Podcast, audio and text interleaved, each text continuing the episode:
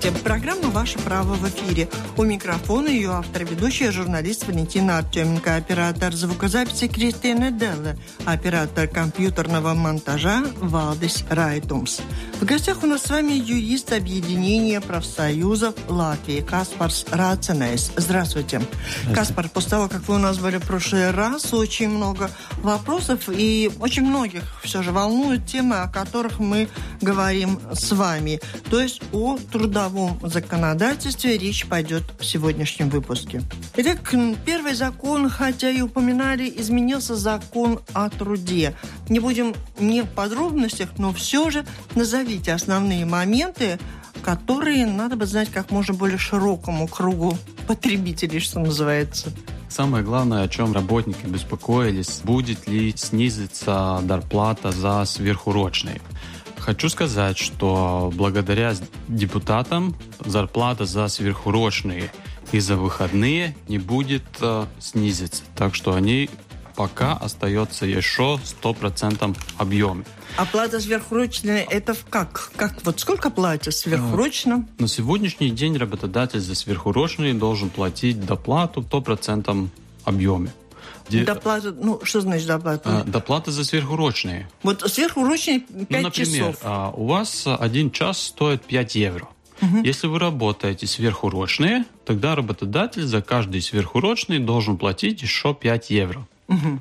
5 евро он заплатит как за час, плюс еще 5 То есть евро. работник, в принципе, за час сверхурочной работы получит 10? Да. Но этого, наверное, почти никто не сделает. Как показывает ваш опыт? Ну, наш опыт показывает так, что сложно. Работодатель находит возможности. Ну, конечно, сложно, но там, где профсоюзы, там а, работодатели обязаны это делать, и поэтому, так как работодатели хотели снизить эту доплату до 50%, профсоюзы не были согласны. Мы делали опросов и собирали уже 20 тысяч подписей, чтобы этого не сделали, и поэтому депутаты решили, что все остается так, как есть. Но есть изменения, которые касаются работников. Например, работодатель до сегодняшнего дня мог э, заключить договоры, так называемые, на срок на три года. Сейчас он сможет этого делать до пяти лет. Это договор трудовой как бы с определенным сроком? С определенным сроком, То да. есть не его уволить могут раньше, не он сам уйти? Нет, ну насчет увольнения ситуация такая, что все остается так, как было. Но есть определенные случаи, когда работодатель может заключить договор на определенный срок. Например, если кто-то заболел или пошел в отпуске, в декретный. в декретный отпуск, да, тогда на его месте можно принять работника. Если девочка еще раз забеременела, тогда можно продлить этот срок. До этого... Тому, кто работает на, его, на ее месте, да? Да. Ведь, наверное, если человек не выходит на работу, опять забеременела хоть три раза, она имеет на это право, она получает ну, больничный. Она имеет, а тот, кто да. работает на его месте, ну, с ним заключен договор, например, на два года. Но если работодателю надо, он заключит еще на два. Зачем меняли? А, не три вот, на, не могли. На пять? Могли только до трех лет. С одним и тем же человеком да, времени. А, а да. а потом должны а были заключать уже постоянный, да? Постоянный или с другим человеком. А-а-а. Сейчас могут а, до пяти лет этого сделать. Угу. Так что продлен этот срок. С учетом того, наверное, что демографическая ситуация, ну, такая, какая она есть, и все-таки, говорят, рожать начали в Латвии больше. Ну, наверное, да. Еще ситуация такая, что, например, в течение четырех месяцев работник мог работать 144 сверхурочные. А нам Еврокомиссия сказала, что это слишком много, и поэтому мы должны были снизить этот объем. Сейчас в законе будет сказано, что в каждой неделе работник не сможет работать больше, чем 8 сверхурочных в пределе 4 месяцев. Значит, в течение 4 месяцев каждой недели надо посмотреть, работник работал больше или меньше, чем 7 часов. Максимум 7 часов в неделю. Сверхурочных? Извиняюсь, 8 часов сверхурочных, да. Как-то много сверхурочным уделяется внимание. Значит, это имеет место в жизни. Да. А Еще у нас была проблема, что работодатели не опустили в отпуск И Верховный суд сказал, что если расторгнуваются трудовые отношения, тогда работодатель должен платить от, а, неиспользованный отпуск в деньгах только за последние полтора года. Сейчас в законе сказано, что работодатель должен будет а, рассчитаться с работником за весь неиспользованный отпуск. Так что если работник не использовал отпуск 3-4 года, работодатель должен будет ему за это заплатить.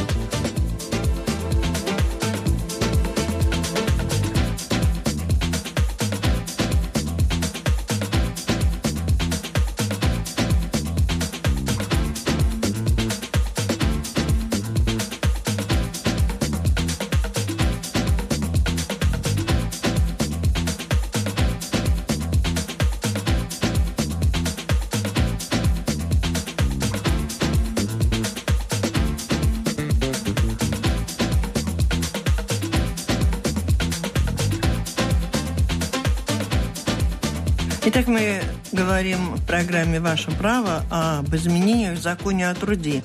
А комментарии разъяснения нам дает юрист Объединения профсоюзов Латвии Каспарс Раценайс. И продолжаем, что касается дополнительных выходных для родителей, например. Да, у родителей, у которых есть один или два ребенка, будет еще один дополнительный день, который работодатель должен оплачивать. День, ну, месяц, в год в жизни? А, в год. Каждый год работник, у которого есть один или двух детей, может получить один свободный день, за которого работодатель должен заплатить. Сейчас в законе сказано, что только те работники, у которых есть три детей, они могут получить три дня, но если у вас есть один или два ребенка, до 18 лет, тогда вы можете получить один свободный день. А эти три остаются у тех, у кого трое? Три остаются, да? да. А эти изменения у нас вступают в силу когда? Э, с 1 января 2015 года. Это про года все. Что касается возможностей для обучения и повышения квалификации, очень многих интересует, конечно, вот эти новые возможности, какие появились, угу. если они там есть. Потому что сегодня учатся все от мала до велика. Учатся все. И основной принцип такой, что если работодателю нужно, чтобы у работника были какая-то квалификация, основная квалификация, тогда работодатель должен за это платить. Но если работник хочет какие-то дополнительные курсы, которые в принципе не меняют они не обязательны для того, чтобы он мог работать. Но, ну, на, на конкретном месте, да. да? Тогда работодатель с работником может договориться о том, что хорошо, работодатель будет за эти курсы заплатить, но работник должен какое-то время отрабатывать у работодателя. И Например, если работник, работодатель заплатил там 500 евро за такие курсы, они могут договориться, что работник будет отрабатывать два года у работодателя. Mm-hmm. И если, например, работник через год придумает уйти к другому работодателю, тогда работник должен половину от этой суммы отдать обратно. Половину, не все? Не все, только половину. Но если эти курсы в течение календарного года стоит меньше, чем минимальная зарплата, ну, например, меньше, чем 320 евро, тогда работник не должен ничего отдать, потому что те суммы, которые идет до минимальной зарплаты, это на счет работодателя.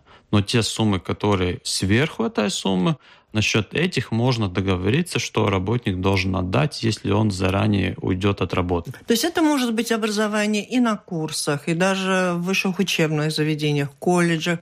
Если да. на это соглашается работодатель. Уйти на курсы, получить, повышать свою квалификацию работник по собственной инициативе без согласия на то работодателя, ну, который бы он оплачивал, а, нет возможности, Конечно, да? работник может идти на всякие... Куда хочет, куда то, что хочет, платит. но работодатель за э, такие курсы не должен платить и работник не может идти в такие курсы в рабочее время. На те курсы, которые мы говорим, можно договориться, что это будет даже в течение рабочего времени. Который оплачивает который работодатель. Оплачивает работодатель Он, да. Ну, инициатором может быть, конечно, и любой работник, надо пойти и уговорить работодателя, да. рассказать, угу. как это будет ему выгодно. Конечно. Надо научиться продать свое Свои умения да. и свои перспективы, показать, как много уже умеете. А если научитесь большему, то заработаете ту самую добавочную стоимость предприятию.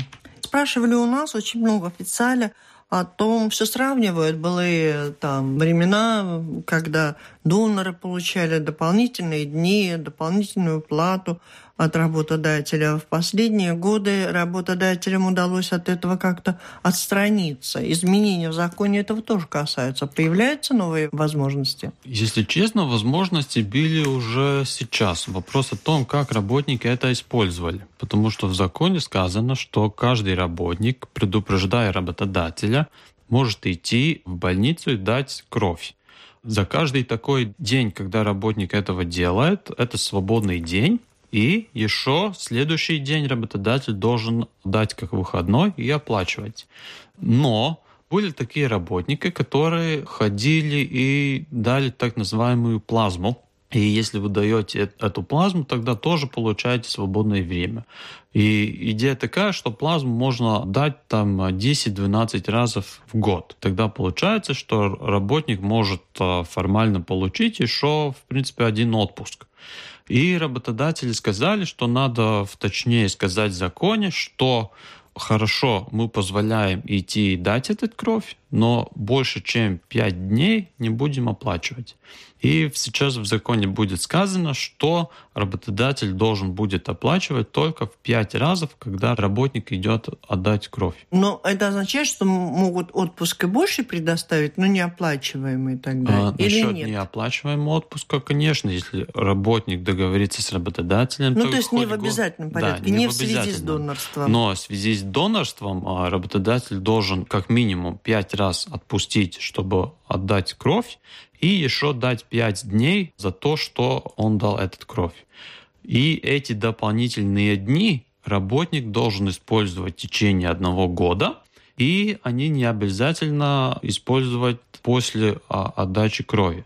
Это можно как дополнительные дни соединить к отпуску ежегодному. И что касается требований о знании иностранных языков, как вы думаете, вот эти изменения, что эти требования нельзя предъявлять при нанимании, при приглашении на работу.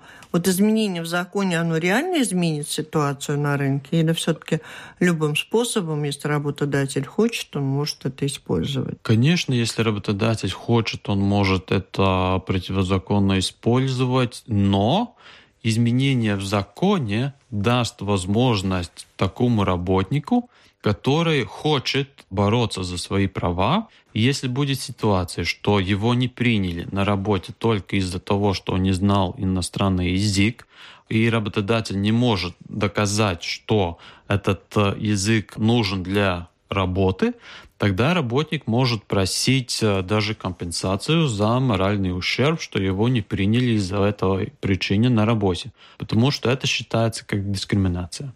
Спасибо. Все изменения, о которых мы говорили в законе о труде, вступят в силу с 1 января 2015 года. Напомню, нам об этом напомнил юрист объединения профсоюзов Латвии Каспарс Раценес. Спасибо, до встречи.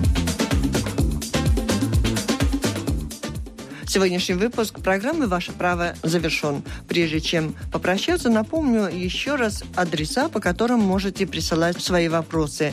По электронной почте art от фамилии Артеменко три первые буквы art at radio.org.lv или присылайте письма по почтовому адресу 1505 Рига, дом Лаукумс 8, Латвийское радио, программа «Ваше право». Спасибо, что слушали. До встречи в рамках этой программы в следующий четверг в 11.40.